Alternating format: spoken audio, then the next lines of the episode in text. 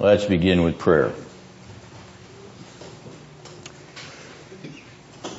Father, it is an inestimable privilege to consider your inestimable Son and to realize that this one whom we address as Lord is indeed very God of very God.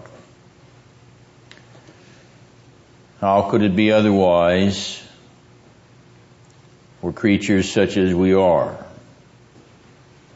to ever be brought near unto God save God himself do it? We rejoice in this distinctive and unique gospel because of this distinctive and unique person. And we pray, O Lord, that as has happened throughout the history of the church, where his identity is attacked or diminished, where he is reduced to the level of the creature, we pray, O Lord, that we may be able to stand firm on the faith once for all delivered to the saints and revealed in the scriptures, particularly in this wonderful first chapter of Hebrews. Lord, we know this chapter has and continues to be a battleground between the forces of unbelief and the forces of orthodox belief in the revelation of your Son, His true identity and His true glory. And so deepen our own understanding of what is here as well as our love for the person who is revealed here. And with Thomas of old, we might fall before his feet and confess my Lord and my God.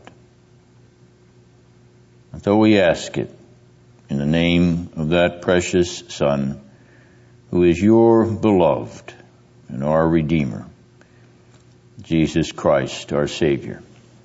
Amen. Now we have reached a discussion of the parallelism in verse 3 of chapter 1. This very important uh, dual line 3a he is the radiance of His glory or the effulgence of His glory and the exact representation or the character of His nature. Now these phrases are parallel and that is the reason that uh, they are joined by the coordinating conjunction in that clause, the word and,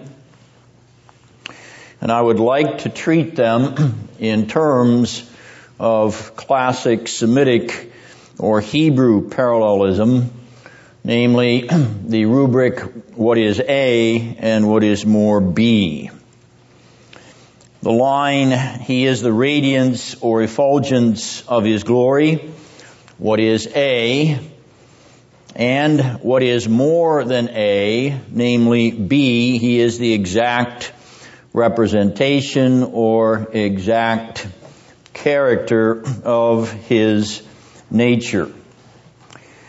When you consider the lines that way, you see what we have is not a mere symmetrical parallelism, but what we have is a parallelism of expansion. On the one hand, the effulgence of the glory of God the Father the word effulgence means to shine out from or to shine forth from. It comes from effulgere, a Latin verb, which means to come out with radiance. And therefore the glory with which the Son is radiant is the glory of His Father. That glory which shines forth from the Father is the glory which is radiated in the effulgence of the glory of the Son. But more than that, more than that radiance and brilliance.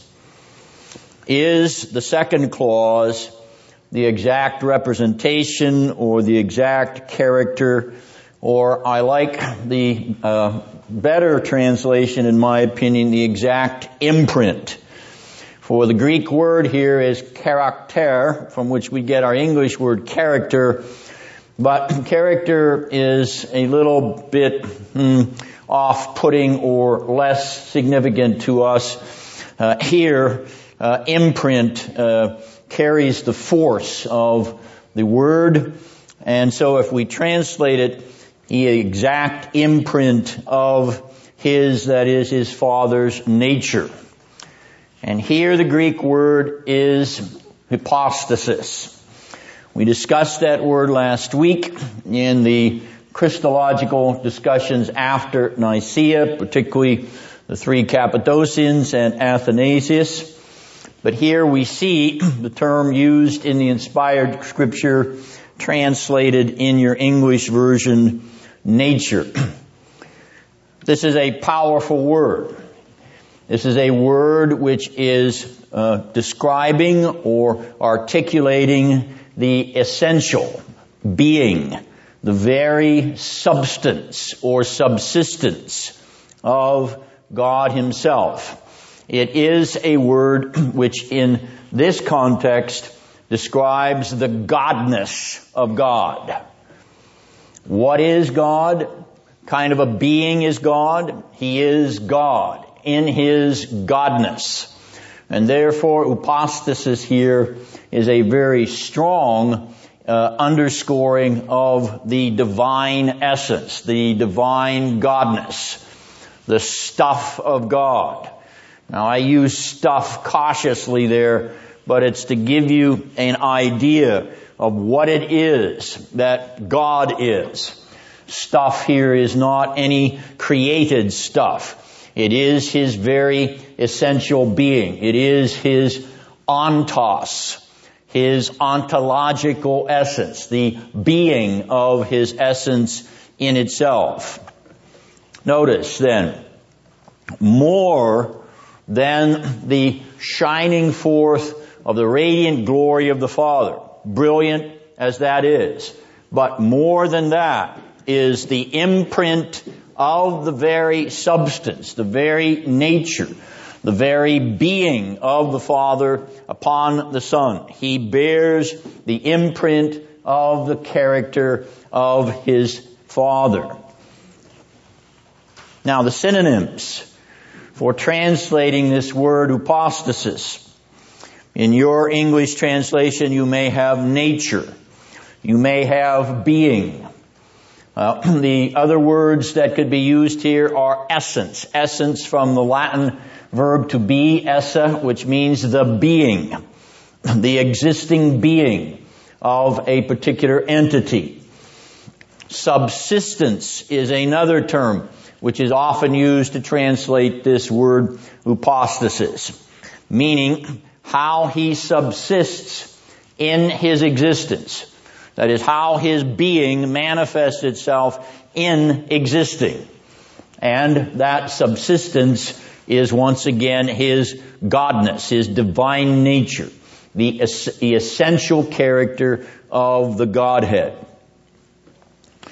Alright, so we have an additive, augmentative, expansive parallelism here which moves from the radiant glory of the Father that is reflected in the Son, contained in the Son, to something that is even more strikingly powerful.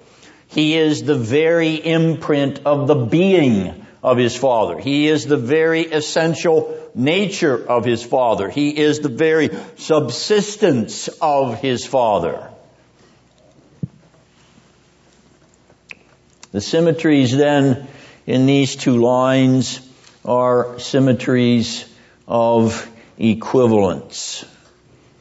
That is, line B telling us more than line A, expanding our knowledge of one who is the radiance of the Father's glory. It tells us about his being, his substantial essence, his subsistent upostasis. What kind of a being is he? He is the exact imprint, the exact imprint of God's essence. Which means that He is God as the Father is God. He is upostatic, He is hypostatic deity as the Father is hypostatic deity.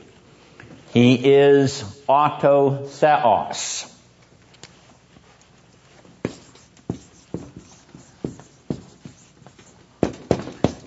He is God himself as the Father is God himself and we may add as the Holy Spirit is God himself.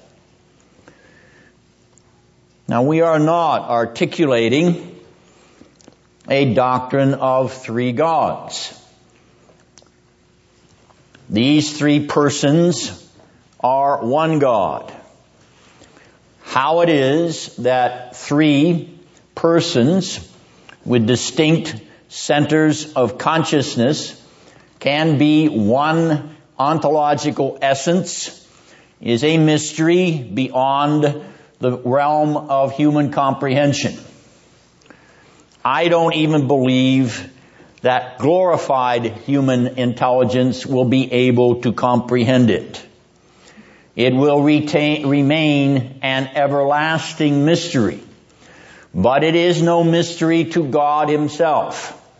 For he has revealed that he is one God in three persons, not three persons in three gods. Hear, O Israel, the Lord our God is one. There is one God and one mediator between God and man. The unity of the Godhead is a biblical mandate and doctrine, but the triunity of that Godhead is also a biblical mandate and a biblical doctrine. We therefore hold the two things together, though we cannot exhaustively comprehend them. We can get our hands around, we get our minds around part of it. Okay? We can understand the Trinity to a degree. For this verse reminds us that we have a divine upostasis that is composed of two persons. I don't mean composed in the divisionary sense, that is divided into two persons. It is composed in the sense that it is fully composed. They are fully God as well as fully distinct in their own individual personality. Distinct, but never separate. Thank you, Tertullian, who gave the church that classic phrase. One God and three persons, distinct persons, but not separate persons, for if they were distinct and separate, then we would be tritheists. We would be worshiping many gods contrary to the clear testimony of scripture. Alright, so this clause here in verse 3 is extremely important to our doctrine of God. It is extremely important to our doctrine of Christ. It is extremely important to our Christology. That is, our doctrine of Christ in relationship to the Father. It is a crucial proof text or a crucial passage for understanding our, uh, our confession that Jesus is very God, a very God. So, on the top of the next page, the Son of God possesses the character or imprint of the nature, essence, or being of God, as God the Father. As a human father stamps his imprint on his son.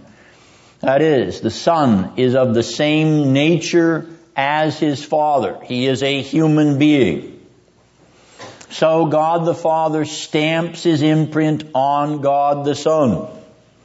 That is, God the Son is of the same nature or essence as His Father. Namely, he is a divine being or he is God being, hyphenated. He is the upostasis of his Father. That powerful word here, you see, is as strong as the language of John 1 1. In the beginning was the Word, the Word was with God, and the Word was God. The writer of Hebrews is saying it with a different vocabulary, but he is saying exactly the same thing and using a very powerful word to underscore that equivalence. The Son is the very upostasis of His Father, the very substance, essence, subsistence, existence of His Father with respect to His being. A divine being, and so we confess with the church of all the ages the deity of Jesus Christ. Now, Jesus of Nazareth is God. That is the singularly unique confession of Christianity. Without that confession, you have no Christianity. You have a religion of the natural man. You have a quasi-pagan religion, but you do not have Christianity. There is no other religion in the world which claims that God has come in the flesh and has indeed undertaken the salvation of mankind by joining himself to a human nature. God and man in one person forever. No other religion. Christianity lives or dies by that unique testimony. Give up the deity of Christ and you give up the gospel of salvation. Why do I say that? Notice the next paragraph on your handout. Why is it necessary for the cleansing of sin to be performed by God the Son? The very next clause in verse 3a, or uh, actually this, the clause after the next one, when he had made purification of sins. Talking there about the cross of Christ and the atonement on Calvary. Why is it necessary for this cleansing? to be performed by God the Son. And I refer you to Anselm of Canterbury and his book, Why the God Man, or in Latin, Cur Deus Homo. Why the God Man, Anselm giving a classic articulation of the theanthropic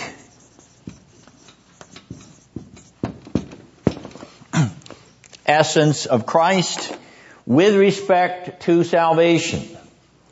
In other words, Anselm addresses the question, why do we have to have a God man as our Savior? And his answer? Oh, I haven't read it, you said. Well, let me ask you without having read Anselm. If you confess Jesus of Nazareth to be very God of very God, and I ask you the question, why is it necessary for the cleansing of sin to be performed by very God of very God? You answer, what? The Ben? Justice, the justice of God requires that the same human nature that has sinned should likewise make uh, satisfaction for sin. Couldn't you make that satisfaction? You have that same human nature. Couldn't Ben Taverne make that satisfaction? No, therefore, that had to be, a step. and no human nature, no human could be found that was sinless, and no human nature would be capable to sustain the wrath of God against sin. And therefore, he had to be God. But why? In other words, couldn't I find a perfect human being who would be sinless, and couldn't he make that a satisfaction? Well, he would not be able to under, he would not be able to sustain in his human nature the burden of God's wrath against sin. Why? Heidelberg Catechism. Uh, I'm happy that you can articulate the catechism, Ben. I want you to tell me what it means. well, because he had to, he, he, had to suffer. Not only had to, had, did he have to uh, render full satisfaction, but he had to also sustain the punishment against sin. Okay, but couldn't I have a perfect human being sustain that punishment against sin? Could I have a sinless man sustain that? No, because if you had no human nature can sustain the wrath of God. Why? He's not capable Why? because because he's human. Robert, what am I what am I fishing for here? I think you're uh, fishing for the fact that a sinless human being is finite. So you can't uh, cleanse uh, the infinite. I mean, or multiple multiple individuals. You can only die for your own sins. Okay, good. Uh, Robert has has noted the connection between a finite satisfaction and an infinite requirement or an infinite uh, number of uh, sins to be satisfied. More precisely, even take the one individual sin. One of your individual sins. What kind of a punishment does it deserve, Ben? Eternal punishment. Alright, now if I'm going to pay off an eternal punishment, if I have a perfect human being, sinless human being, can that sinless, perfect human being pay off an eternal punishment? Eternal death. I mean, he would have to.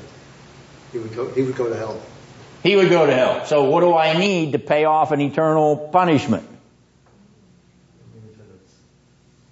An infinite person who can do it. Give, give, give me, give me parallels. Talk to me in parallels. If I have an eternal punishment, what do I need to pay it off? Eternal satisfaction. An eternal satisfaction from an Eternal being. eternal person. Okay, all right. Now that's the that's the precise answer that Anselm addresses, and someone more profoundly than Anselm, namely Jonathan Edwards, where Jonathan Edwards articulates, perhaps better than anyone else in the history of the church, not just in sinners in the hands of an angry God, but he articulates the fact that you must have an infinite being make satisfaction for your infinite penalty.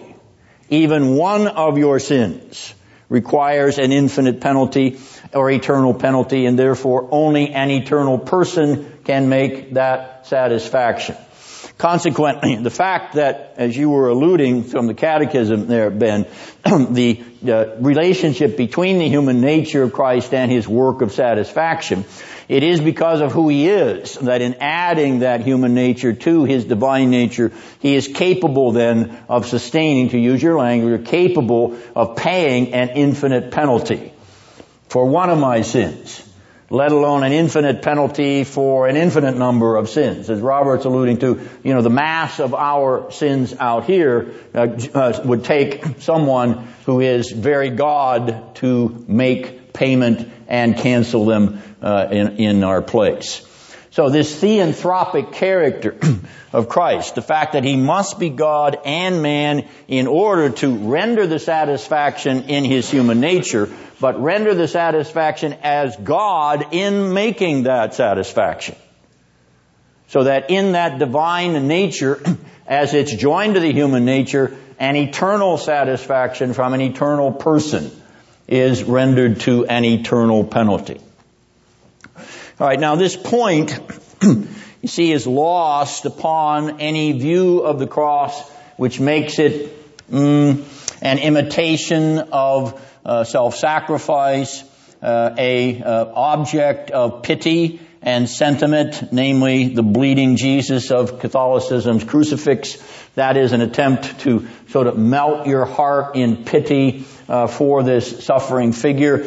Uh, no, that doesn't render satisfaction. Uh, the imitation of Christ as the one who gives up his life for a great cause, that doesn't render any satisfaction. It doesn't pay an infinite penalty. so we're back to another uh, issue in modern discussion of the cross of Christ. Is the crucifixion of Jesus a propitiation? Or is it an expiation? Looking here at verse 3, the word purification might lend itself to the uh, sense of purification or cleansing. And therefore, the writer of Hebrews might be uh, felt to lean in the direction of expiation and not propitiation. Well, that would be short-sighted and giving the writer short shrift because he is not giving his full doctrine of the atonement here in this verse. He is just simply talking about the cleansing impact of the work of Christ at this point. He will later on go on to talk about that sacrifice in detail and in chapter 9 in particular he will outline a more propitiatory aspect of that atonement. But the modern liberal mind recoils from that term propitiation because the modern liberal mind recoils from the notion of the wrath of God. As Ben articulated, it is the wrath of God that is at issue here, alright? and the liberal mind does not believe in a God of holy or just wrath. The liberal mind uh, believes in a God who is a sugar daddy in the sky. He is indulgent of all kinds of of whims and errors and mistakes and foibles and so on. He'll pat you on the head and return you to uh, to his favor, so to speak. But he does not punish anyone. He certainly doesn't punish anyone with eternal damnation. That is a primitive and barbaric idea and must be removed from Christianity if we're to have a Christianity which is worthy of the enlightened 21st century man, woman, or child. All right, so we're we're on a uh, a point here which sticks in the craw of modern liberal theology. They do not like the notion of paying a penalty or satisfying a debt for the wrath of God against sinners. That is certainly not the doctrine of Anselm. It is not the doctrine of Jonathan Edwards, as uh, most of you will know. It is not the doctrine of the scriptures. And so, we come back to this practical element of the deity of Christ. Why are we underscoring this ontological deity of the Son of God? Why are we insisting upon the fact that his hypostasis is of the very same essence, the very same being as the being of God the Father. Why is it crucial? It is so crucial that you can't be saved without it. That is how crucial it is. If Jesus of Nazareth is to be patronized, as C.S. Lewis once said, as a mere good man, then he is a megalomaniac and is worthy of no adoration from any human being. He's a madman and he should have been locked up. But if he is in fact God of God as he claimed to be, then he is the very Savior suited to your need because your need is the satisfaction of an eternal judgment against the offended holiness of God. And there's only one way to pay it. No creature could ever pay it. No angel could ever pay it. You could never pay it. Only God himself could pay it. Praise God that the Son of God paid it on your behalf and therefore you do go free because he bore your penalty and buried it in eternity as only God could bury it no creature could ever bury that sin away. Alright, so it's not just this doctrine of the deity of Christ which we're stuck on as Orthodox Christians because we're kind of old-fashioned fundamentalists. This doctrine is at the heart of our redemption. Without this Jesus, we have no hope of heaven. Or to paraphrase the apostle, we are of all men and women most miserable. Not just over the resurrection, but over the fact that there's no clear atonement made. No penalty paid. No satisfaction rendered. I'm going to have to go into eternity and pay the debt myself if Jesus isn't God and didn't pay it for me. Any questions or comments about that? This is not just a theoretical discussion of ontological Christology. This is a practical discussion of your salvation. Your life is at stake here with who Jesus of Nazareth is. That's why it's wonderfully important.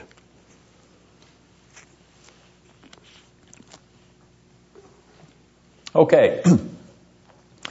Notice in that line uh, 3D, verse 3D, the author says he sat down at the right hand of the majesty on high. What's the significance of this phrase, sat down at the right hand of the majesty on high? Well, let's turn over to chapter 10.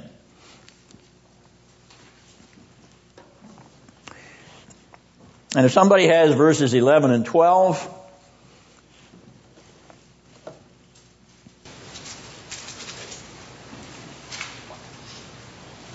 And every priest stands daily ministering and offering time after time the same sacrifices which can never take away sins, but he, having offered one sacrifice for sins for all time, sat down at the right hand of God. What contrast?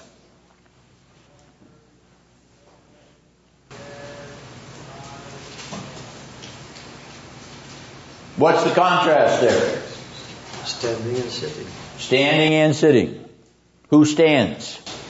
The uh, Levitical priest. The Old Testament priests stand. Why do they stand? Because the work is never finished. Because the work is never completed. But Christ sat down at the right hand of glory.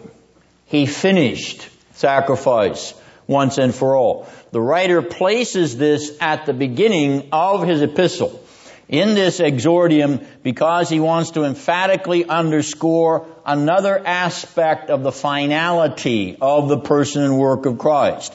We have talked about the finality of the revelation that is given in the Son. We talked about the finality of the corresponding attestations in the charismata, which are noted in chapter 2 verse 4. And now we have the finality of the work of sacrifice and reconciliation or atonement, emphasized at the outset of this letter. Finality, finality, finality, eschatological finality, once and for all finality. There is no more sacrifice of bulls and goats. There is no more animal offerings.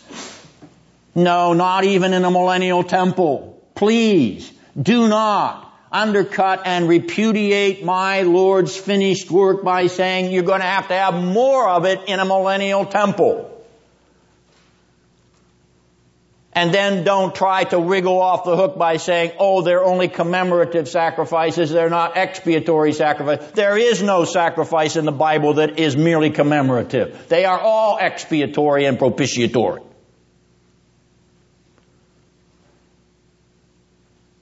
If this Passover Lamb of God has been slain once and for all for us, that is the end of it. Period. What kind of a portrait would you have in some kind of future temple with Jesus sitting on his throne down one end of the street and on the other end of the street you've got priests slaying bulls and goats. What kind of a picture is that? That's not a picture of the glory of heaven. That is a picture going back to the Old Testament. That's a picture of Renaissance Judaism. That's what it is. That's not what he's talking about here. He sat down. He didn't sit down to look at more sacrifices. He sat down because it's over, canceled, annulled, gone. We don't have to bring those things anymore and they will never be brought. He is the eschatological sacrifice. He's the once and for all offering for sin. Expiatory, propitiatory, commemorative, He's all of it. Eat the whole enchilada and there is nothing more needed. Please be content with the finality of the atonement and the sacrifice of the Lord Jesus. That's in the book. Alright, so, the majesty on high, which is at the right hand of where he is seated, is interpreted in chapter 8 verse 1. And if we turn quickly to chapter 8 verse 1,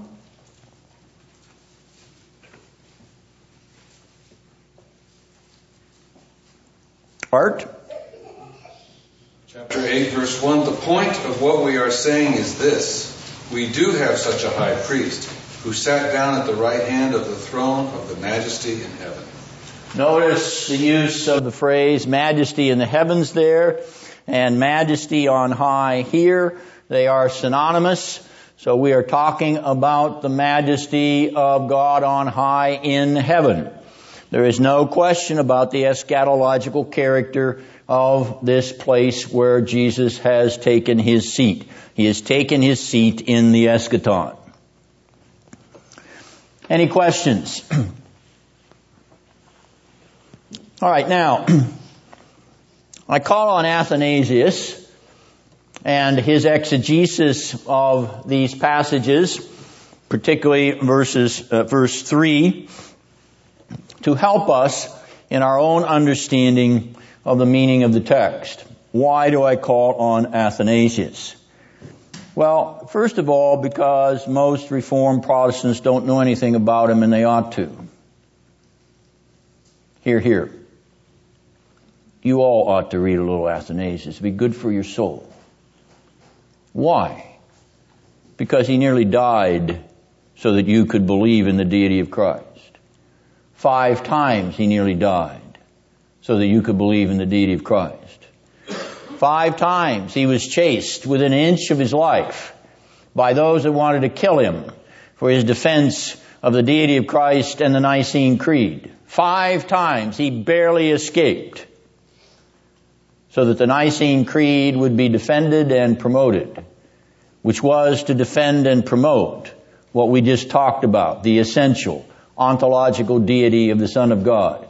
It has been said, Athanasius contra mundum, which is a Latin phrase, Athanasius against the world. One man, one man between heresy and orthodoxy. One man. That's how close it was after 325 AD.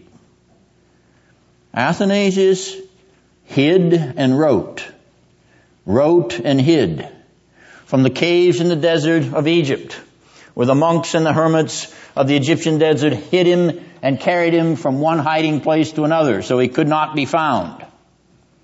From Germany back to Alexandria, back to the desert, back to Palestine, one exile after another, and yet Athanasius continued to write.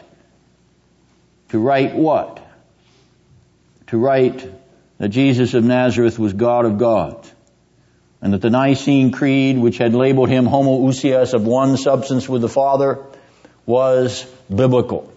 So we come to Athanasius and his exegesis of Hebrews 1 verse 3, and we learn from Athanasius about the deity of Christ.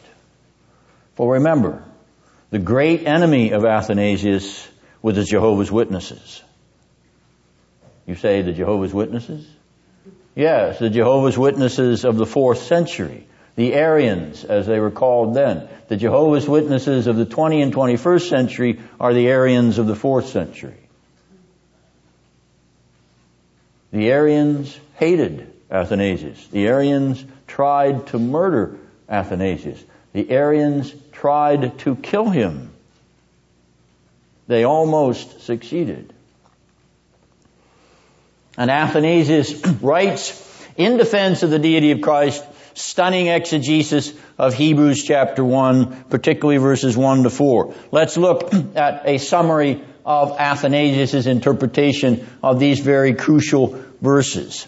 Notice, says Athanasius, he has made the world. He has made the world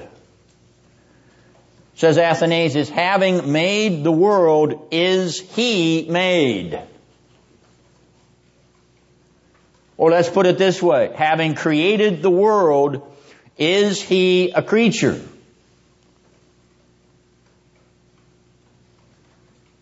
To ask the question is to answer the question. A creature is not the creator. I don't know about you, but I can't remember the last time I created anything that is ex nihilo, out of nothing.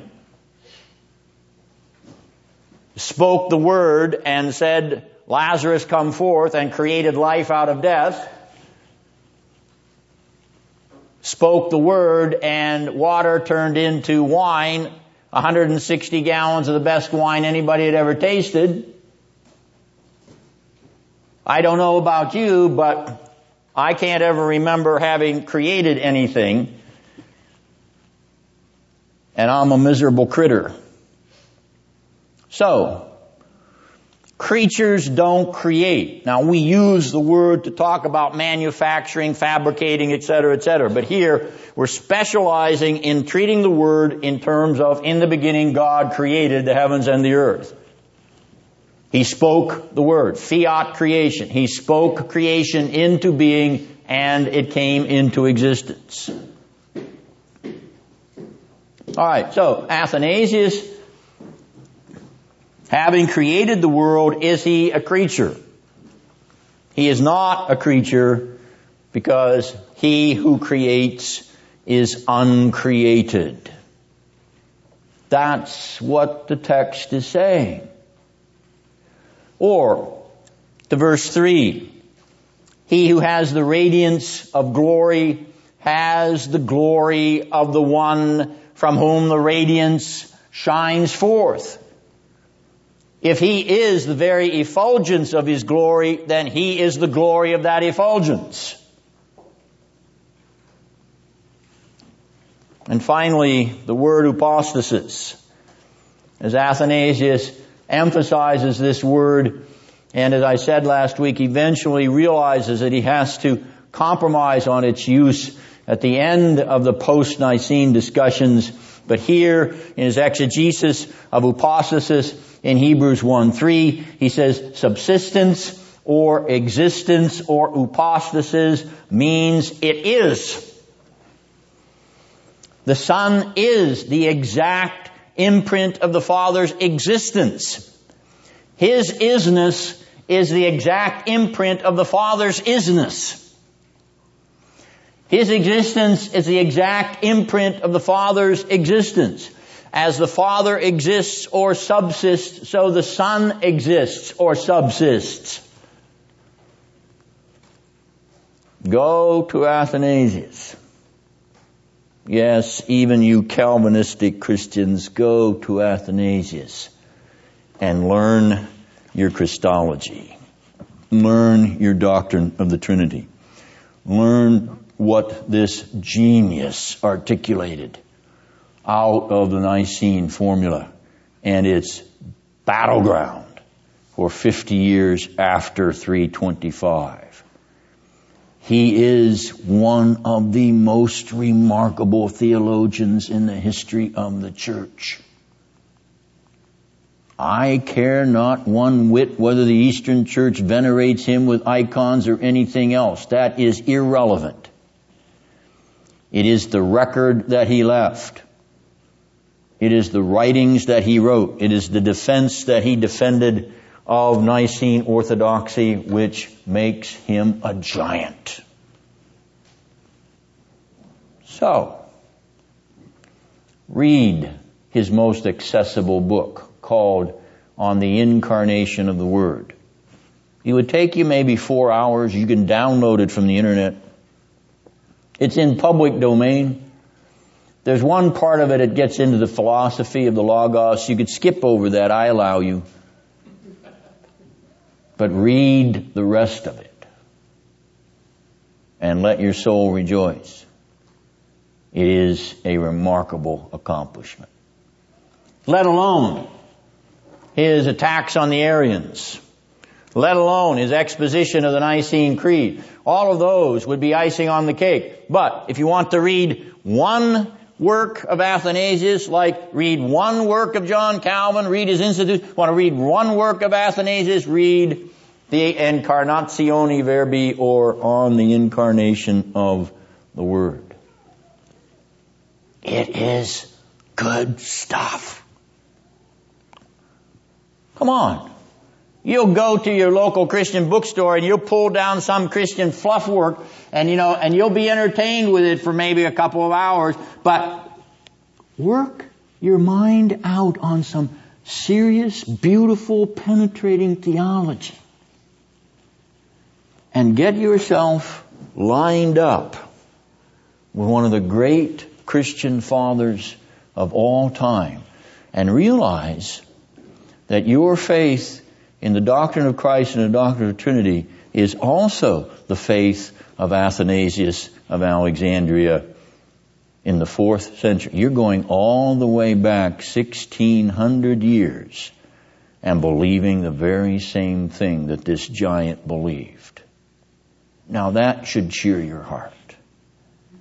You see that you're not believing something that Dennison invented or some weird Christian proposed or whatever else. You're believing something has been around for 1600 plus years. And not only that, it feeds your heart, feeds your soul, it feeds your spirit with exaltation and praise. I can remember the first time I read it over 45 years ago, I was absolutely dumbfounded. And I read it in a liberal seminary because my liberal seminary made me read primary documents. More's the pity of some reform seminaries I know. So, do yourself a favor. Seriously. Check out. Check it out. Check out Athanasius on the incarnation. It's free! You don't even have to go to half price books and look for it. You don't even have to get on the internet and find a used copy. You can download it. It's free. Or you can sit there on the computer and read it. All it does is take your time. Come on, you waste enough time. We all do. I do. I know. But this would not be time wasted. I guarantee you. All right.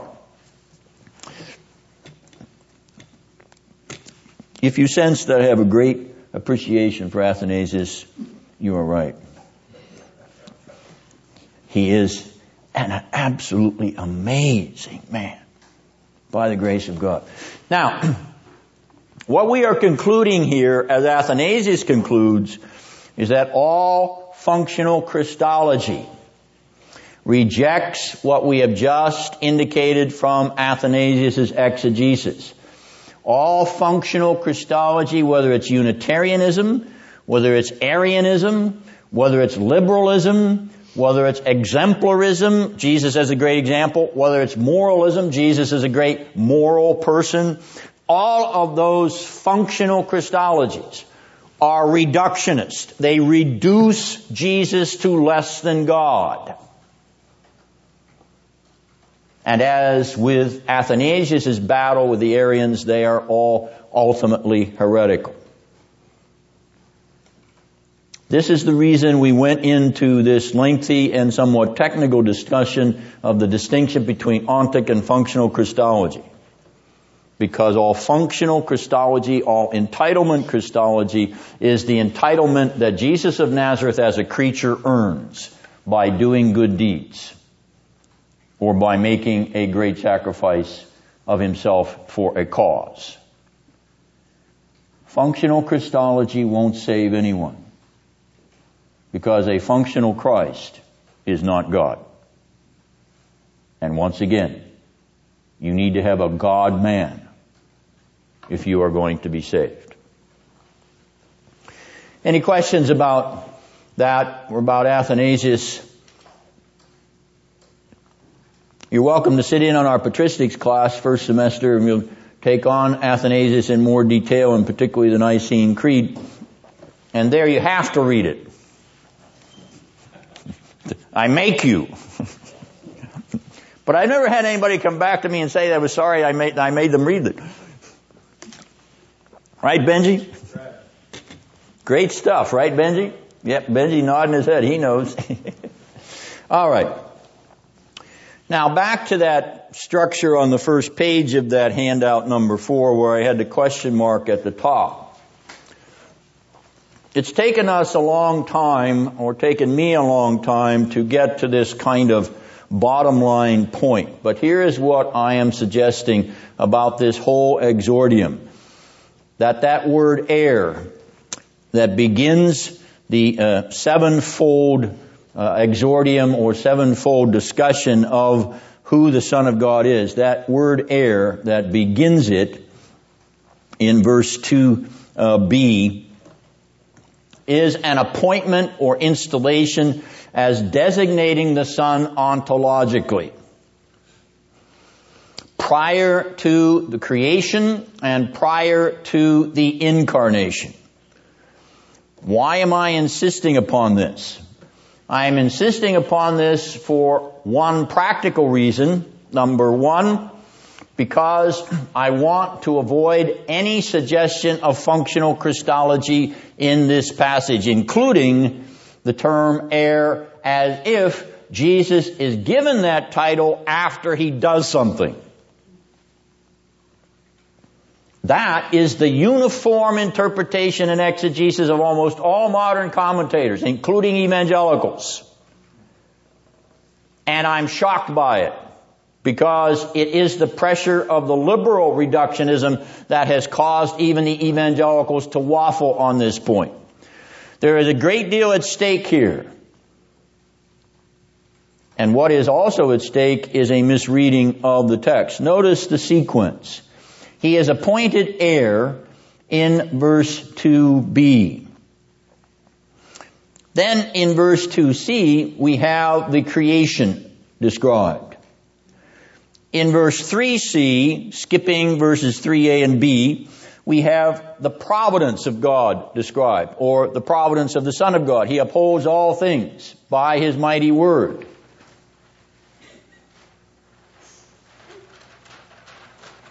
Hello, Isaac.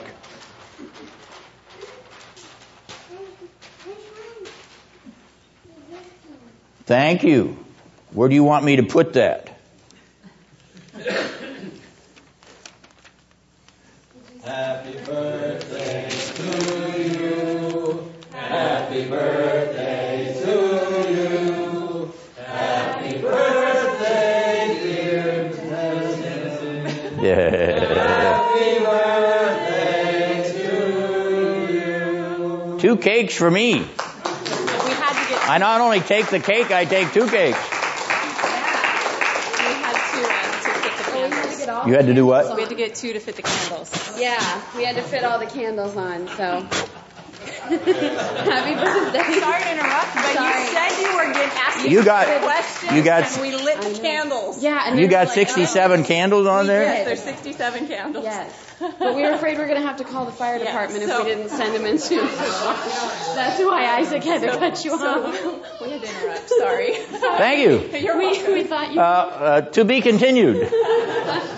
Let him eat cake.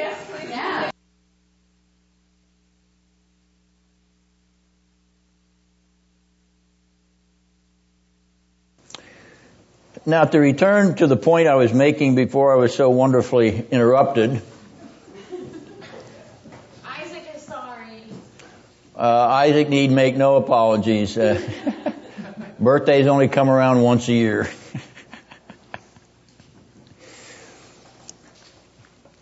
All right, let's look at the sequence in the author's thought. Uh, I pointed out that the word heir, I am suggesting, is an ontological designation. And I'm supporting that in part on the basis of the sequence of creation which follows in uh, verse 2c and then providence in verse 3c. For providence succeeds creation in the order of events in the history of redemption.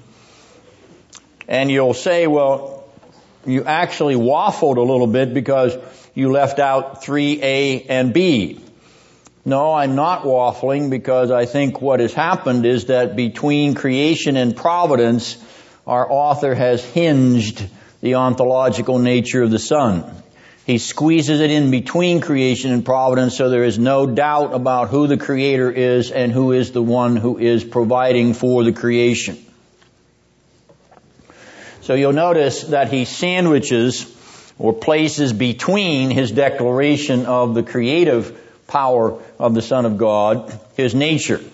his ontological nature, his glory, radiance, and his subsistence. Then he proceeds to talk about his providence in upholding all things, which is the history of redemption, so to speak, uh, con- uh, connected or concatenated by who it is, is the, who is the creator and who it is who is the provider for the creation.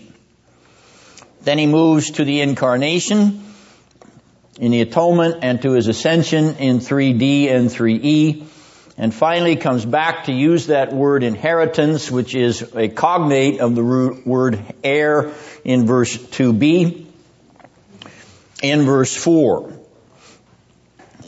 So, we have once again encore the parabola, moving from the ontological arena back to the ontological arena by way of the incarnational.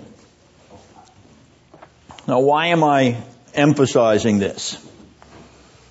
Because I believe that the parabola is the answer to the order and sequence of the writer's thought as he is reflecting upon the Son of God before creation, the Son of God as the Creator, the Son of God as the Redeemer and ascended Redeemer, and the Son of God now declared in his eschatological inheritance. Well, what is the difference then in terms of the parabolic descent? The difference is the surpassing excellence of the exaltation which is theanthropically, theanthropically now declared.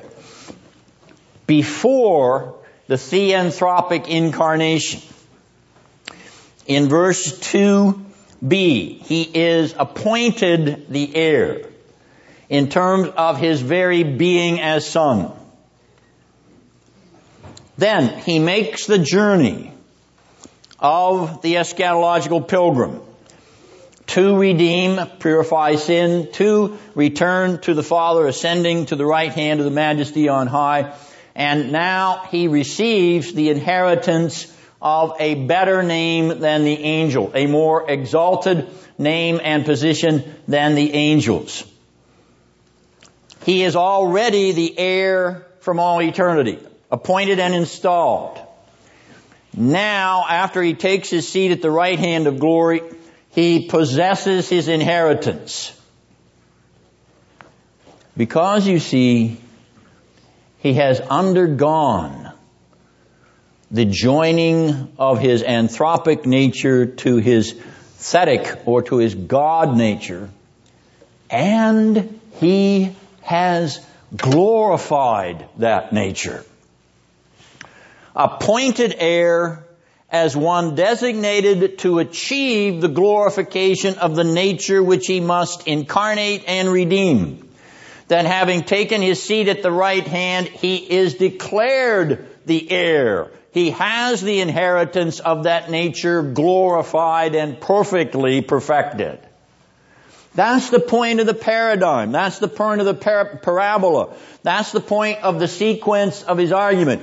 He must be ontic deity as he is appointed heir in verse 2b in order to achieve this inheritance at the end of verse 4 by way of the incarnational parabola. There is no retrospective designation of him being heir because he achieved some entitlement in verse 2b. No. This is an ontological designation from all eternity before there's any creation, before there is anything in existence.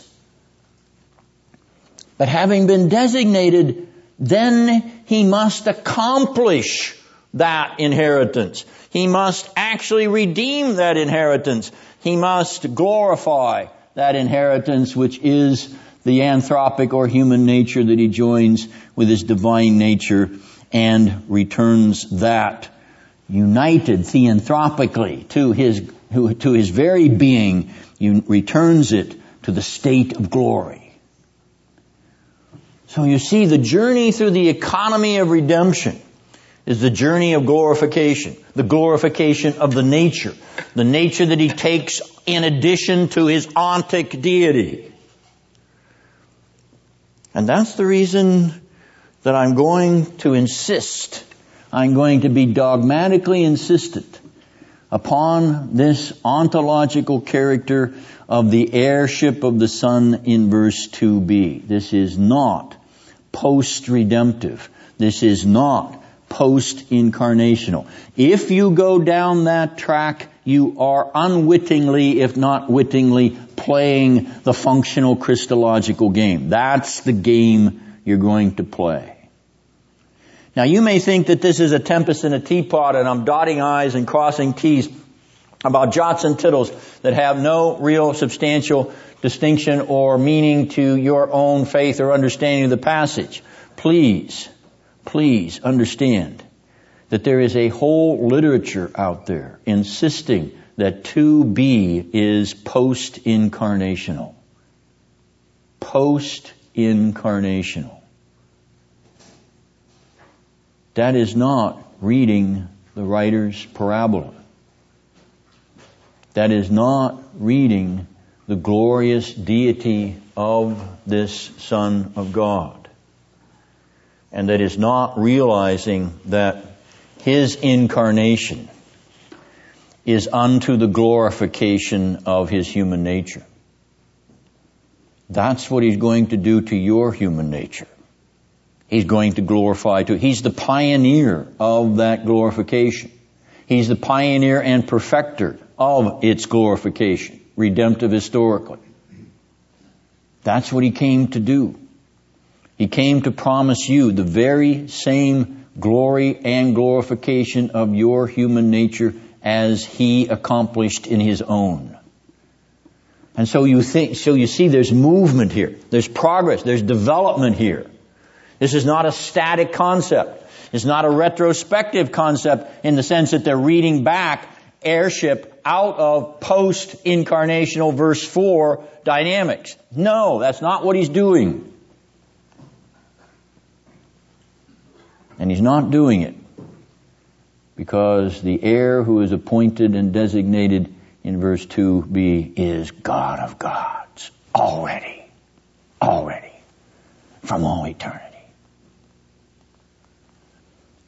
And what the angels rejoice in, what that great cloud of witnesses rejoice in, is that this sojourning pilgrim son who leaves the glory of the Father and becomes incarnate in our human nature returns to that glory he had with the Father from the foundation of the world. But he returns with a nature which he will glorify in saving it. Now there's progress in the history of redemption even as there's progress in that little parabola. You see, you see how I read the text. You see how I think the writer is writing the text. It is from ontology to glorified ontology by way of humiliation and incarnation. Any questions? What does it mean in chapter in verse 4 when it says, um, having become? Because having taken the uh, human nature in union with his divine nature, he now is given a status that he did not have before. No, it's not a status of Son of God. He already had that. It's a status of glorified theanthropic Son of God. And the angels never knew him as that, in that way before. And so he's become better than the angels in that regard. Not only because he's taken a human nature in union with his divine nature, which the angels never did. No permanent union, okay? But he's not only, he's taken that nature and he's taken it through the journey of redemption, the journey of incarnation and exaltation. Now he's exalted in a way they never saw him exalted before. And he's better in that regard. He's more surpassingly exalted and praised by them. Having passed through the channel, passed through the parabola of the history of redemption. So this inherited name is the uh, theo, theanthropic name? Yes, it's the exalted theanthropic name. Correct. You notice my little uh, outline there.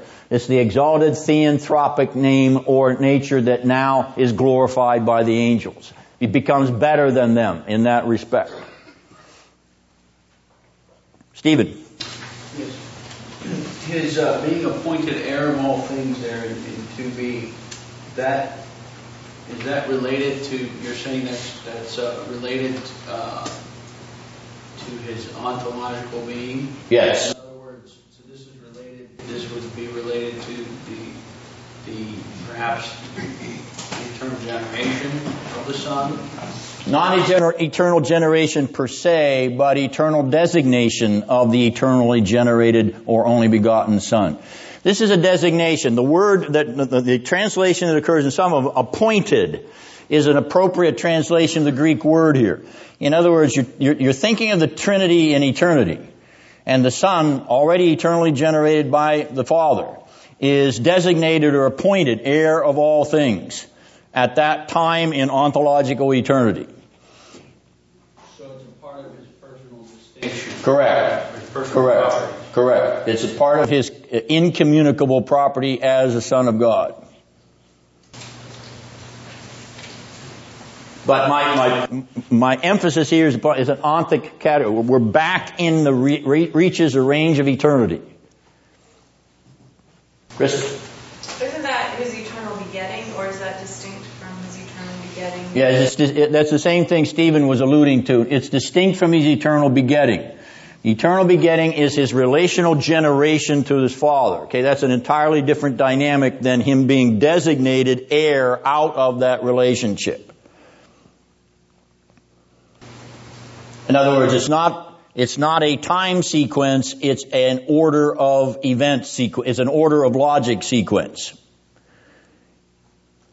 Because he's eternally generated, eternally begotten, so he's eternally designated heir, but the one is precedent to the other because of the logic of sequence.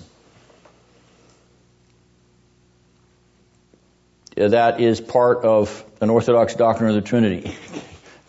in other words, uh, you, you, don't talk about uh, time in this, uh, re, you don't talk about sequence of time, you talk about sequence of order.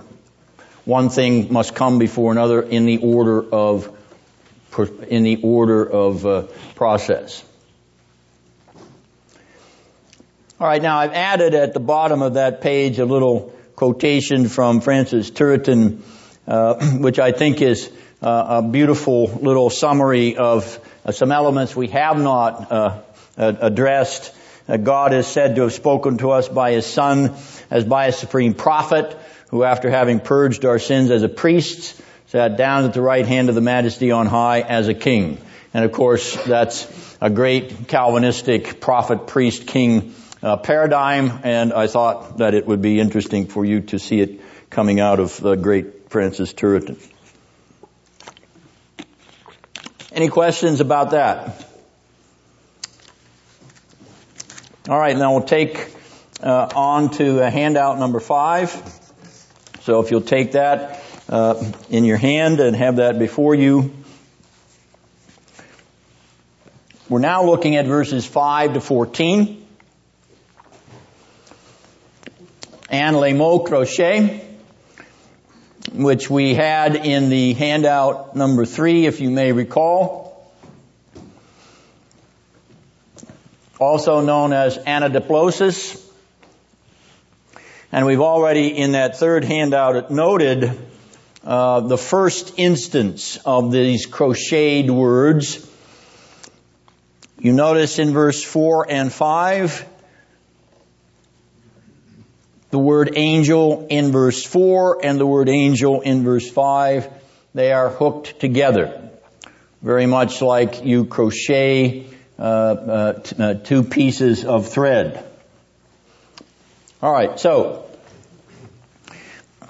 that connection or crochet device hooks the exordium to the rest of the first chapter, to the body of verses 5 to 14. My point here is that there is a transitional link that connects verses 1 to 4 to verses 5 to 14. And it is done with the hook word angels. Now, skim down and see if you can find any more of these hook words.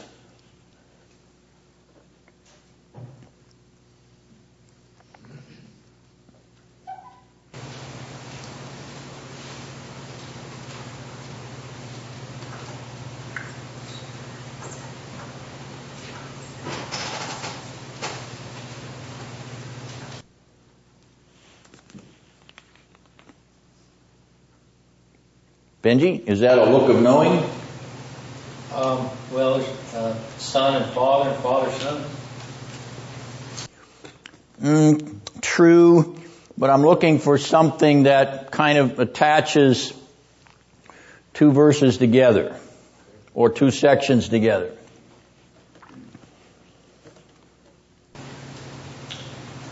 Take a look at verse 6 and verse 7.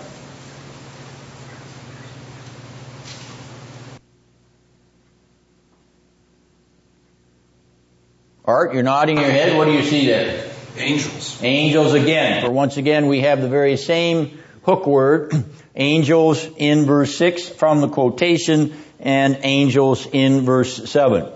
There's one more. It's a little more difficult to see in your English text, but it is in verse 9 and 10. The last line of verse 9, the oil of gladness above thy companions, and the first line of verse 10, thou Lord. You notice that the second person personal pronoun is used, and in the Greek text, the you or thy is the end of verse 9, and the you or thou is the beginning of verse 10. So we have another uh, hook uh, word or hook connection. Here it's a personal pronoun. You at the end of 9 and you at the beginning of verse 10. All right. So uh, once again, we have some uh, structural patterns. We have the use of some literary connections. He is concatenating uh, these passages, and so, as one writer has said, we have before us a string of pearls. Yet more concatenation, as we noted in the exordium, verses two to four. All right, now these string of pearls are citations from the Old Testament. These are quotations. And if you have a marginal reference Bible, uh, which I highly recommend, of course, then you can follow uh, what is being cited.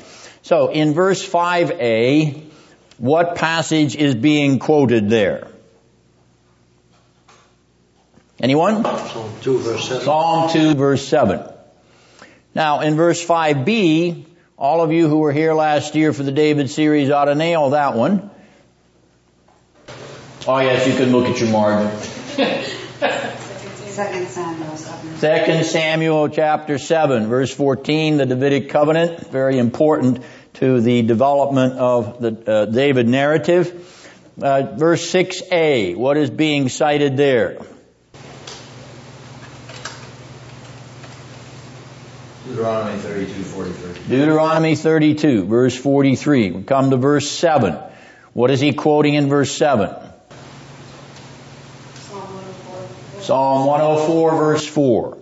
Now, verses 8 and 9 are continuous. What's being cited there?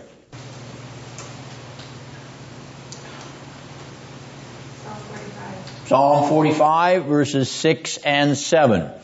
Verses 10, 11, and 12 are continuous. What's being cited there?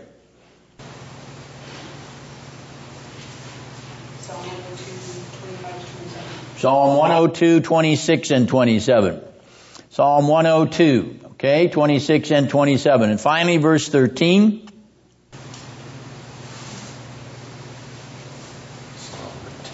Psalm 110. Psalm 110 verse 1. Alright, now, how many expressions of the nature of the Son did we have in the exordium? Look back to your previous handout. Handout number four. We had seven. How many expressions of Old Testament quotes from the Septuagint are here? There are seven. The parallel is significant. he is backing up the expressions of the nature of the Son with these seven proof texts. So, he's reinforcing what he has already outlined in terms of the sevening pattern, okay? The seven characteristics of the Son are now going to be supported by seven proof texts from the Septuagint. LXX there, for those of you who are not familiar with that, is the sign of the Septuagint, which is the Greek translation of the Old Testament. So called from the Roman numeral 70 because it was alleged that 70 translators in Alexandria, Egypt produced it. That's a myth, but nonetheless, the uh, myth lives on in the name of the version. Now, I'm not going to argue the uh, point of the quotations from the Septuagint. I'm going to accept it. Uh, I did begin to work this summer uh, on the Masoretic version of these passages, and I began to see some things that I think may qualify uh, the uh, allegation that these are all Septuagintal or quotations for the Septuagint, but I'm not prepared to defend that uh, or to advance it with any kind of dogmatic certainty. I just did not have time to finish that work. But nonetheless, we'll go on the basis that these are quotations from the Septuagint. Uh, they certainly do appear to be. Uh, my uh, my work this summer was to attempt to look at why the Septuagint was rendering the Masoretic text the way it was. So we have seven expressions from the Old Testament Septuagint on the superiority of the Son to the angels. The superiority of the Son to the angels. He's received a better name than they. Now that is obvious because of his ontic deity, number one. But it is also obvious because of his theanthropic journey, number two. Okay? So, he has a superior name, a superior nature, and the author is going to underscore that by looking at some passages about angels in the Old Testament. In the process, he uses an inclusio device. Notice verse 5a and verse 13a.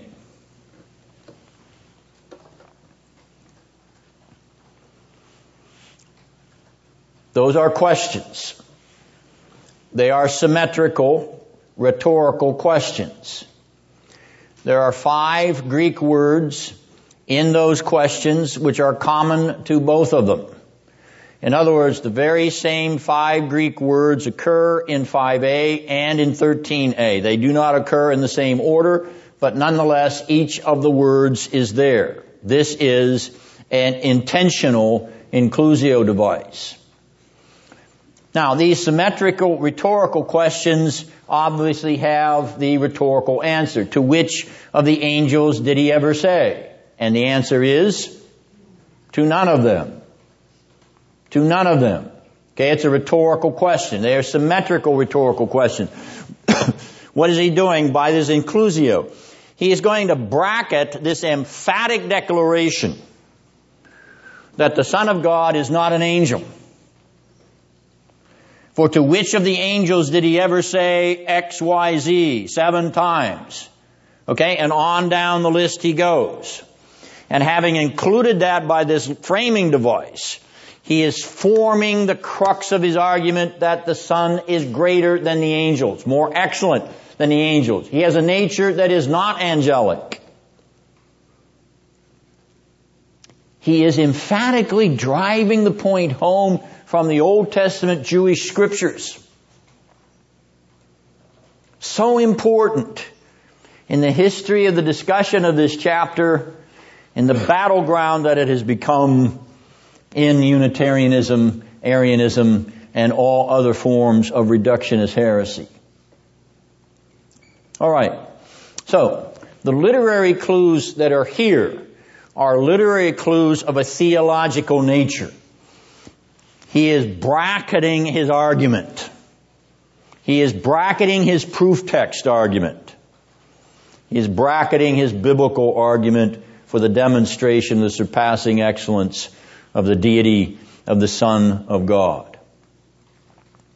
And why is he doing this? because the Son of God is no angel and the Son of God is no creature. The Son of God is God. That's his point. All right, now, that means we have to talk about angels. So, in spite of the blasphemous Touched by an Angel TV series, and it is blasphemous, it is blasphemous. In spite of the popularity of angels on little Christmas cards and decorating well, Valentine's and so on and so forth, we're going to talk about angels. Are angels real? Or are they imaginary? How do you know they are real? Let's have somebody read Acts 23, verse 8.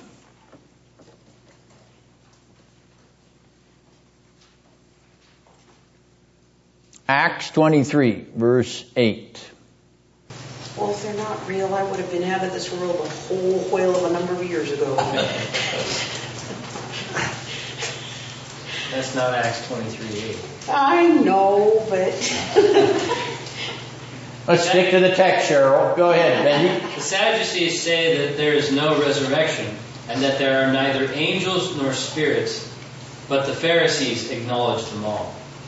All right, here is Paul talking about the doctrine of the Sadducees. They are Sadducee for another re- for a number of reasons. Sad, you see, okay, because they don't believe in the resurrection. They also do not believe in the existence of angels. Of course, the resurrection is a reality as Paul proclaims it, and implicitly, if not explicitly here, angels are a reality as well. So they are not imaginary beings, they are real beings, not phantasms, not fictional creations, not fanciful illusions, they are real beings. But what kind of beings are they?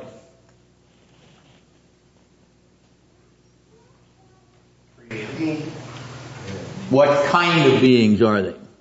Creator. Spiritual. Spirits. How do you know? How do you know they're spirits? It Says so. It says so. Where does it say so? 14. Yes, Hebrews 1:14. Are they not all ministering spirits? Okay, there is your uh, definition of the kind of being the angels are. All right, so we have identified their nature. We have identified their essence, their being. We have identified their reality. They are spirits. God is a spirit, true? What did I just quote? John 4, what verse?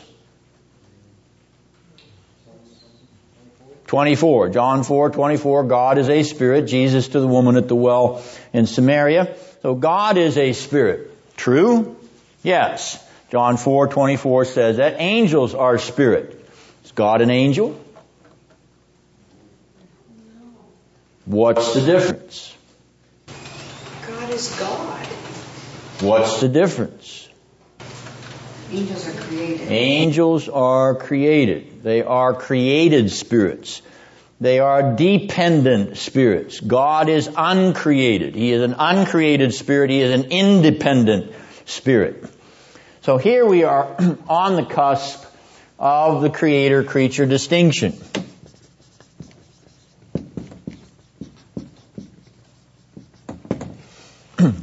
God is not this. These are not God. The angels are spirit beings, but they are not God as spirit. For he is uncreated. They have been made by him. Alright, now, as uh, created spirits, they have no what? They have no body. They have no somatos. They are asomatic. Asomatic, without a body. But, we must qualify that. They are asomatic. That is, they have no body by nature, but they can take a body for the purpose of angelophany. What do I mean by angelophany? Revelation. Revelation, manifestation of an angel. Theophany, manifestation of God. Angelophany, manifestation of an angel. They can reveal themselves as God uh, pleases or designates that they display themselves for particular purposes. So, they can take a body, but they are without body by nature. Alright, so they are spirits, created spirits, without a body. Can they communicate with one another? How do you know?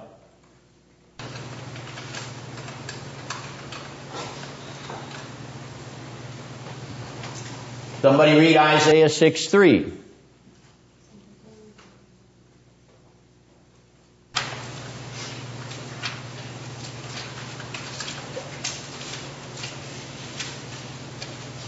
You have it, Stephen?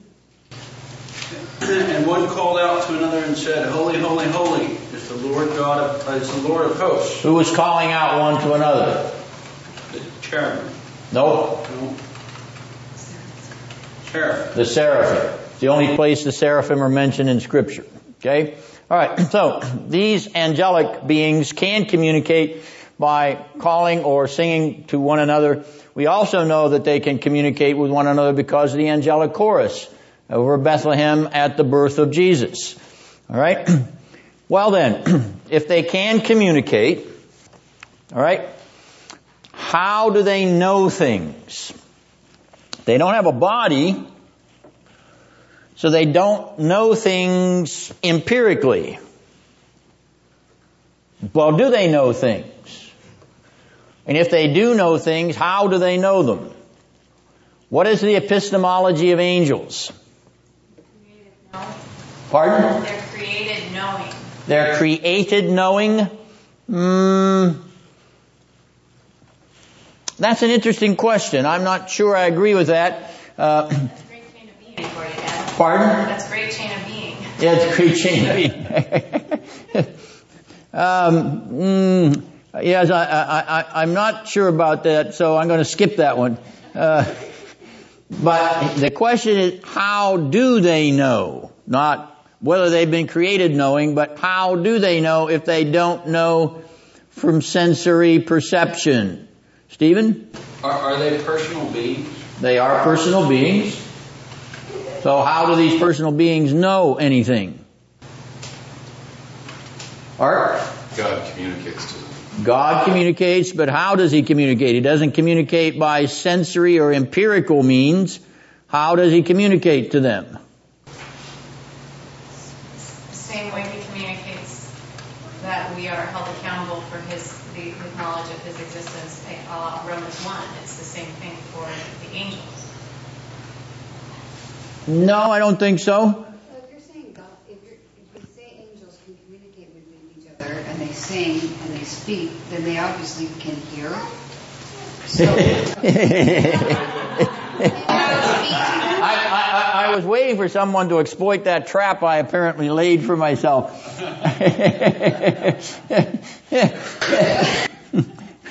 uh, let's let's leave the manifestation because those are visible manifestations. Okay, actually Isaiah sees them, and they are seen in the hills above Bethlehem, singing these angelical choirs.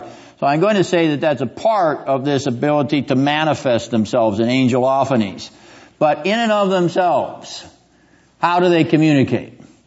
They communicate mentally, intellectually. Okay, they do not communicate empirically or through sensory expression. All right? how do you know that? How do I know that? Because, as Jesus says, they are like the angels. They neither marry nor are given in marriage, which means they are not sensory beings. Okay? They must have been held, they were held accountable for their uh, fault. Now, I'm not, I'm not to that point yet, but thank you, Ben, for anticipating me. That's the next issue we want to discuss. And how do we know that they actually communicate since the texts we use to prove they communicated were ones in which there are bodies, supposedly. uh, we are uh, we we are uh, uh, saying that as spirits with the power to communicate out of their creative endowment, okay, it means that in some way they have to interact. Okay, so there's got to be some kind of means of communication. And uh, Ben's onto it here, but uh, I want to I want to take it a step at a time to confirm this. Yes, Chris. The example in Job, right, and the devil communicating with God in heaven in Job. yes, yes. Uh, uh, yes, that is uh, that vision or that uh, scene is uh, is an endorsement of this. There is some kind of of uh, communication there. It's, it seems like it's verbal, uh, but of course it's not necessarily sensorially verbal. Yes, Kristen. Are they created in the image of God? It is not said that they are created in the image of God. That doesn't mean that they're not. It might be an argument from silence. But they are uh, created with the ability to communicate. Uh, they have intellectual capacity. Uh, they are thinking beings, and as we'll point out in a minute, they are moral beings. Cheryl? When they take on a body, which I know happens, at that point, are they able to? Are they communicating like I'm communicating with you. Yes, they are able to talk and audibly, physically, uh, but that is not what they are in and of their uh, nature without that body. They are accommodating themselves to the empirical capacity of the body they possess for that particular purpose and time. Okay, now let's take the next question. They are creatures. They know. How do they know? You never answered the question. They, they, they know by knowing. They are intellectual. they think they're where they are? They think they're where they are.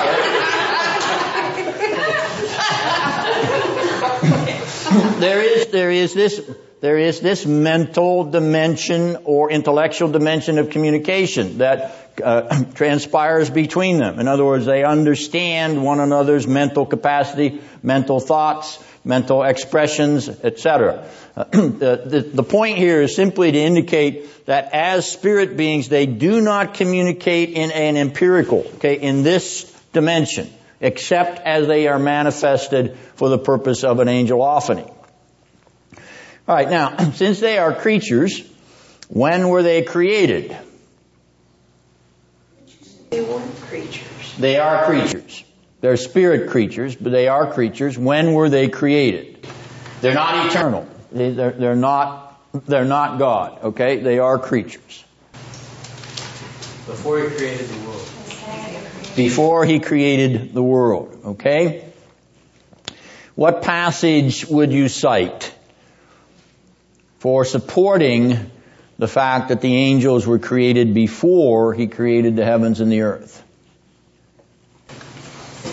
Job, when it talks about them singing at the creation of What passage is that? Since you brought it up. It's Job, isn't it? It's Job what? You can't get away with just saying it's Job. you only get a C for saying it's Job. Hey, she got your birthday party. That doesn't earn her any merits. All right, Job 38, verse 7. It's the appearance of God out of the whirlwind in Job 38. And he asks the question, where were you when the sons of morning sang together? So the implication of the passage here of the sons of the morning are the angelic beings is that they were already there when God made the heavens and the earth. How long were they there before God created in the heavens and the earth? It's almost a nonsense question because we're into the realm of eternity there. So time is meaningless here. It's a matter of sequence. So here we're talking about sequence. God exists from all eternity. He creates the angels at some point in eternity and then he creates the heavens and the earth. So they are there to sing when he creates when He creates the creation. Now there's another reflection about their creation in Nehemiah chapter 9 verse 6. This is a very interesting passage which is often overlooked, but let's take a look at that. Uh, you may know that Nehemiah chapter 9 is one of the great prayers of the Old Testament. Uh, the nines prayers in the Old Testament, Ezra 9, Nehemiah 9, Daniel 9, they are a wonderful study in Old Testament prayer in and of themselves. So if you're interested in meditating upon some uh, prayers given by Ezra, Nehemiah, and Daniel, they're all in the nines. Ezra 9, Nehemiah 9, Daniel 9. All right, in, in, Ezra, in Nehemiah 9 verse 6, notice what he says. Uh, he's, he's making a prayer and uh, confessing or adoring God, Thou alone art the Lord. Thou hast made the heavens, the heaven of heavens with all their host, the earth and all that is on it. Now here the heaven of heavens is that eternal ontological or eschatological arena which is distinct from the created heavens. And notice he made the heaven of heavens with all their host. Who are the host of heavens? Well, the angels are also called the host of God. Sabaoth, Lord God Sabaoth, the Lord God of hosts. What hosts? The hosts of heaven, namely the angelic host. So this passage is describing how God created the heaven of heavens, that is the region which would, eh, which these angels would inhabit, the host would inhabit, and, and He creates the host to inhabit it, namely the angelic beings to be a part of it. So before the created, creation of the earth, the creation of the heaven of heavens and the hosts that inhabit it. All right, how many kinds of angels are there?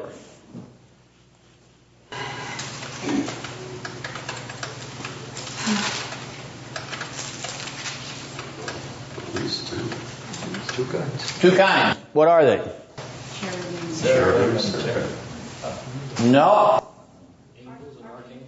No. Fallen Good and angels are the bad? ones that did. No. Archdeacons? First Timothy chapter 5, verse 21. Benji, would you read the verse? Oh.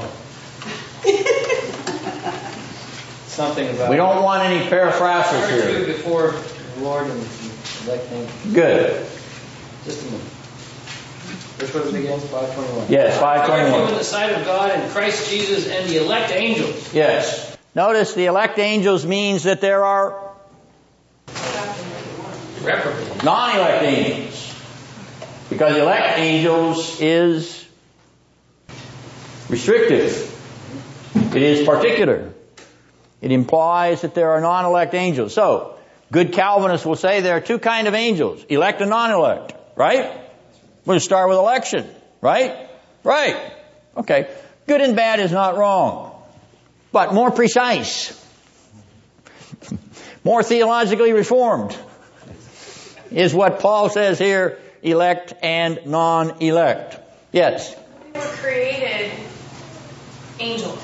So, I mean, I understand the moral categorization, but they're still the same type of angel. One is fallen, one isn't, but they're still the same type of angel, right? Yes, they're the same kind of angelic being, okay? But we're asking how many kinds there are, and now we're talking about their basic moral distinction.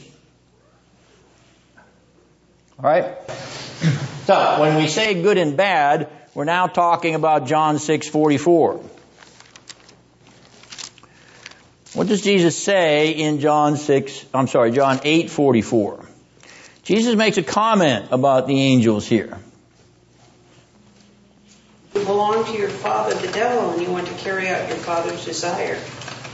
He was a murderer from the beginning, not holding to the truth, for there is Stop right there. Not holding to the truth. the truth. Alright, so now comes this moral character of those that hold or belong to the truth and those that depart from it, those that embrace falsehood. So, elect and non-elect from 1 Timothy 5, good and bad, or those that are holding the truth, those not holding the truth from John 8:44, from Jesus' very own words. Well then, back to the previous question from Kristen, how were they created?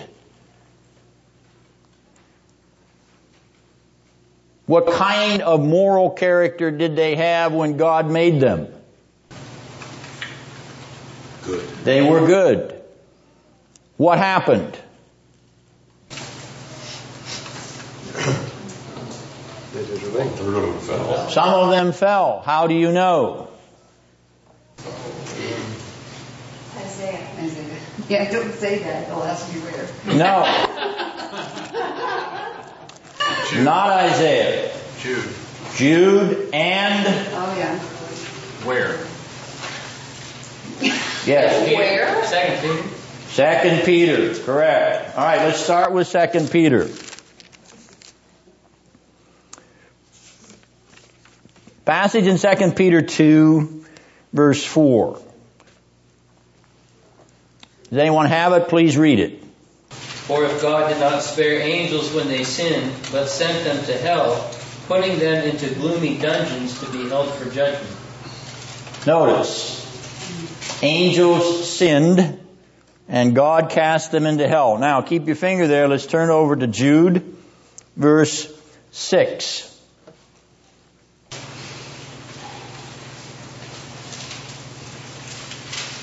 And angels who did not keep their own domain, but abandoned their proper abode, he has kept in eternal bonds under darkness for the judgment of the great day. All right, they did not keep their own domain. When they sinned, they rebelled against their original creation, their original moral nature.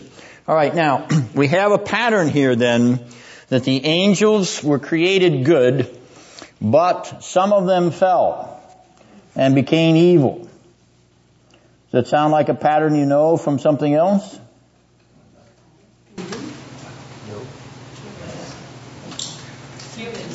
Yes, fall of man.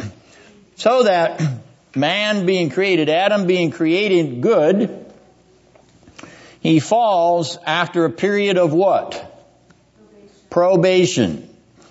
So we have a human probation, and we also have an angelic probation. Very interesting, isn't it? Very interesting. That we see, in a sense, a kind of recapitulation in the fall of the angels and the fall of mankind. In other words, they were created good, but as the Westminster Confession says, mutably so. They could change. They were able to rebel against their goodness. They were able to rebel against their moral nature and pervert it so that they fell in sin and were cast out of heaven. Now having been cast out of heaven, down into hell, what is their destiny? Any hope of changing their destiny?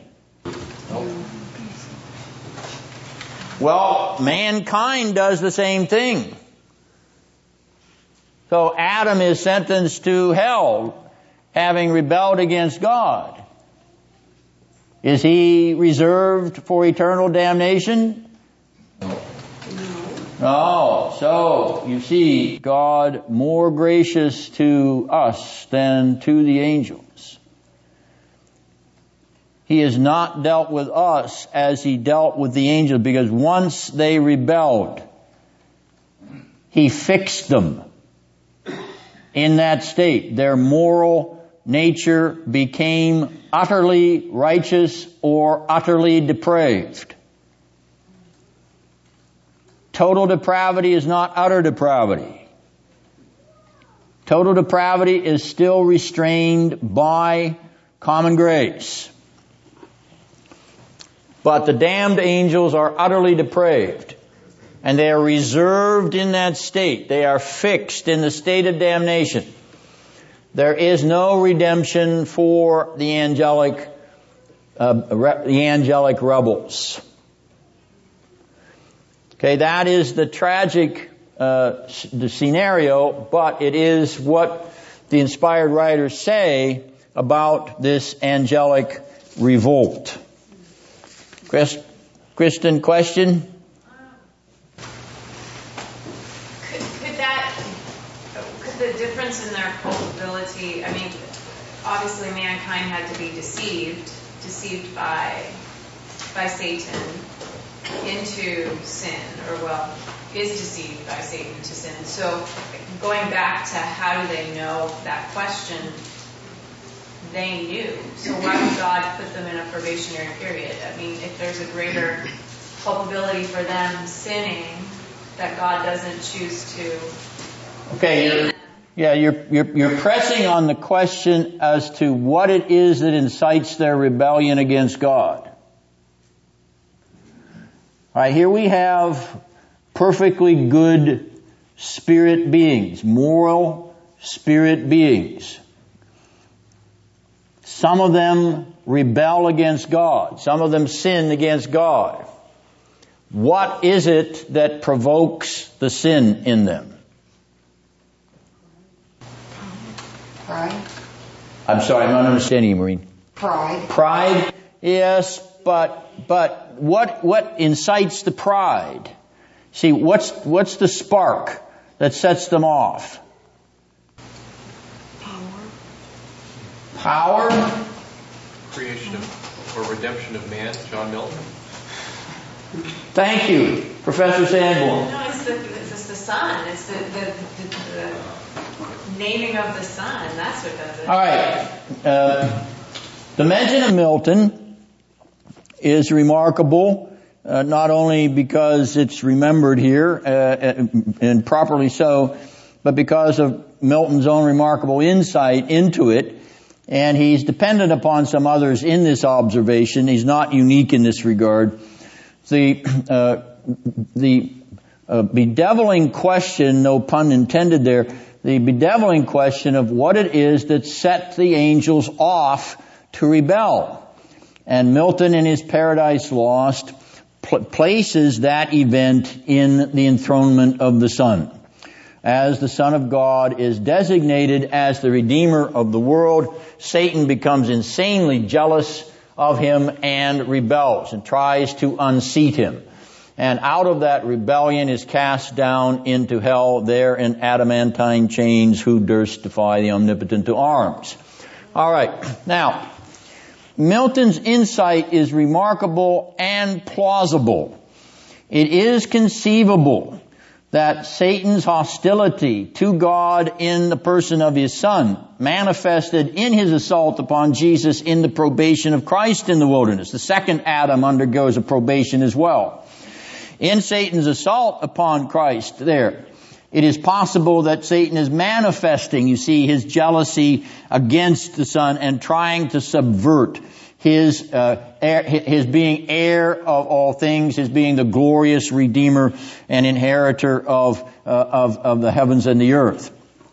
So Milton is on to something there, and yet we cannot say with, uh, that Milton is dogmatically right because the scriptures are silent on it. Pride is involved, yes.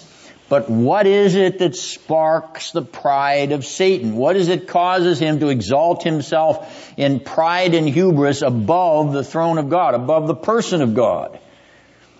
It's because he hates the Son. It's because he sees himself as worthy of the very glorification and honor that belongs to the Son of God. And of course, this is the endemic sin of all those who abide in hell. They hate the Son of God. Whether they hate the fact that He's the Savior, whether they hate the fact that He's the King of Nations, whether they hate the fact that He is the glorified and adored beloved of the Father, they hate the Son. For if you do not love Him, then you hate Him. There's no lukewarm in between.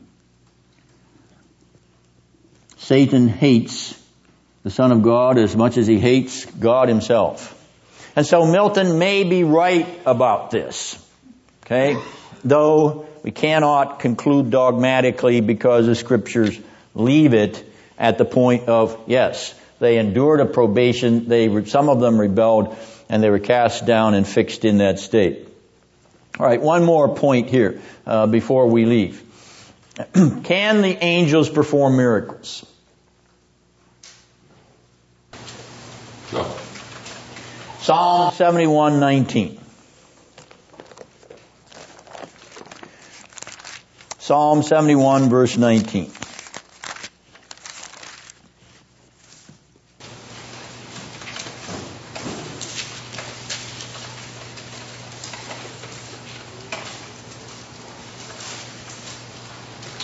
For thy righteousness, O God, reaches to the heavens, thou who hast done great things, O God, who is like thee. The angels are creatures and cannot do great miraculous things. So in this chapter, we have noted the cessation of revelation. We have noted the cessation of the charismata in conjunction with chapter 2, 4. Now we have an endorsement of the cessation of angelophanies. He is marshaling all of this material in order to show the finality of the surpassing excellence of the Son of God and the fact that those former ways of God manifesting Himself have now come to an end. Well, then, are the angels just sitting around doing nothing? No, they are Hebrews 1:14 ministering spirits. Do they intercede with God on our behalf? No, there is only one intercessor. Are there guardian angels for us? No, there are no guardian angels. That's a pagan idea adopted by the Roman Catholic Church. The whole host of the angels serve the elect of the Lord. No one special angel for one elect person. What do they do in ministering to the saints? I can't tell you very much about that. Not very much is revealed about that. But that they do is true. How they do it, I leave to eternity. There are orders or ranks of them. We've already named the seraphim and the cherubim. There are angels and archangels. Paul in Colossians 1:16 and Ephesians 1:21 indicates that there are dominions, thrones, principalities and powers. Usually these are interpreted to mean evil or demonic angels. That is possibly correct as an interpretation. It could also mean that there are uh, principalities and powers of uh, the kingdom of heaven. But, bottom line, Christ is greater than the angels. The Son of God is not an angel. The Son of God is not a creature. The Son of God is God, the second person the ontological Trinity. And next week we'll begin to pick apart these proof texts from the seven uh, concatenated string of pearls that he that he places here in at the end of chapter one. Any questions or comments, Ben? Well, the, the uh, earlier the difference, something about whether we know of another state of uh, of what the angels did when they fell, something like that. And it seems to me uh, that the angels, when they sinned, each one sinned on his own behalf, and nobody, their sin did not affect any other angel. Like Adam, he sinned and he sinned, we all sinned in him. But that representation idea is not among the angels. Yes, that is true. There is no kind of covenant with the angels or federal headship. That is true. Good point, Ben. Yes, Stephen? It would appear then that, that, uh, that a lot of what is being drawn out of the scriptures about angels isn't always directly stated, but it would appear that we could perhaps also say that angels are, uh, uh, are while they are immortal, they they are not eternal, so there are, there must also be subject to, to time and history. When they become angeloph- angelophonic, not in their nature. Now, it is true that they're created beings. Okay? So they're created in a sequence of, uh, of eternity. Okay? But not, not subject to time per se. Put in a space, confined in a space as the demons in hell are, because hell is a place. You know what kind of a place? It's a spiritual place. So we were talking about another kind of dimension. So we have, to, we have to, we have to begin to think in terms of what, what is it to be a spirit in a spirit dimension? Is it to be watching the clock on the wall? No. Is it to be uh, uh, re- uh, regulated by boundaries? No. Even though they're not omnipresent. so they're they're mutable. Our larger catechism teaches that, and I think that that's scriptural. But Not after they pass the probation or fail the probation. Go ahead. okay, so they were created mutable. They're created mutable, but now they're fixed. Kristen? They're sent, the the fallen angels are sent to hell, but they're allowed to walk the earth. Why? Uh, to remind us that we are struggling against evil principalities and powers. Uh, yes, they are uh, permitted to, to uh, shall I say, exacerbate the curse in going to and fro on the earth. It is a part of the, the role of the curse that has come upon the created order that the demons can be unleashed upon us and upon the earth. Now, of course, you get into the question, how do I know there's a demon there? How do I know this is a demonic event? Well, when I was tabbling around with the charismatic movement, they used to say, if you see a black monkey on your back, then you know you've got a demon or something like that. Well, that's nonsense. That's, that's rubbish. But they are there, and they are still abroad. I don't deny it, but I don't have the miraculous gift of discernment or exorcism. Jesus and the apostles did have that. We don't have that. but that I, but that doesn't mean they're not there you know, they're not, they're not responsible for mental illness. That's not what mental illness is, is and so on. So we, you know, we discard that. Yes, they actively tempt as the devil himself actively tempts. Only he can only be tempting you. He can't be tempting me. Let's hope that he's at your house when he's not at mine. Anyway, no, I don't really mean that. Just, but my point is, you see, they can only be one place at one time. Go ahead, because they're creatures. Go ahead. They, um, um, I forgot what I was going to say. There's more ice cream and cake back there. Go ahead, Pete. But the uh, we have their good angels guard us. Psalm 91. Well, he gives his angels charge over thee in the sense of ministering to you. But how do, what does that mean? Uh, lest you dash your foot against the rock, that's a messianic prediction. I don't think you can generically talk about uh, us being in that same category. But they protect us. They, they, they do in some way, but how do they do it? See, that's what I, that's my conundrum. The scriptures don't reveal the mechanism by which they work. Yeah, but they do it. Oh, yeah. They do it.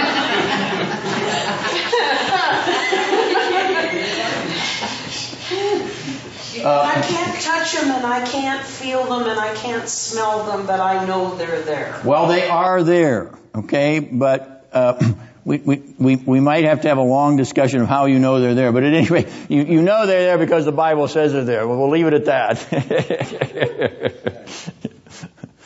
Benji? Um, well, this is off the angel topic, but that might be a good thing. Um, Matthew 22, I think it is the parable of the tenants. Um, there's some interesting, it seems to me, parallels between what's happening there and what's happening in Hebrews 1. The prophets, or, well, I take them to be prophets, the servants being sent by the master to the Yes. nation, and then the son comes, Yes. and the son is labeled heir. Yes. What is the what relationship, or does that illuminate the passage in any way? Yes, I, I, I think the final, the final revelation of the father or the owner of the vineyard, uh, this is the last chance. This is the last declaration of his own self-disclosure. So I think there are very strong uh, similarities between those two, and Vos makes that point in his reflection upon this exordium, though he doesn't develop it, but he does note it. So it's, of course, uh, fertile field for an article. There you go. Well said. You volunteer then, Pete? No, no. It's your Well, thank you for the birthday party again. Uh, see you next week. No birthday cake or ice cream then. It'll all be gone.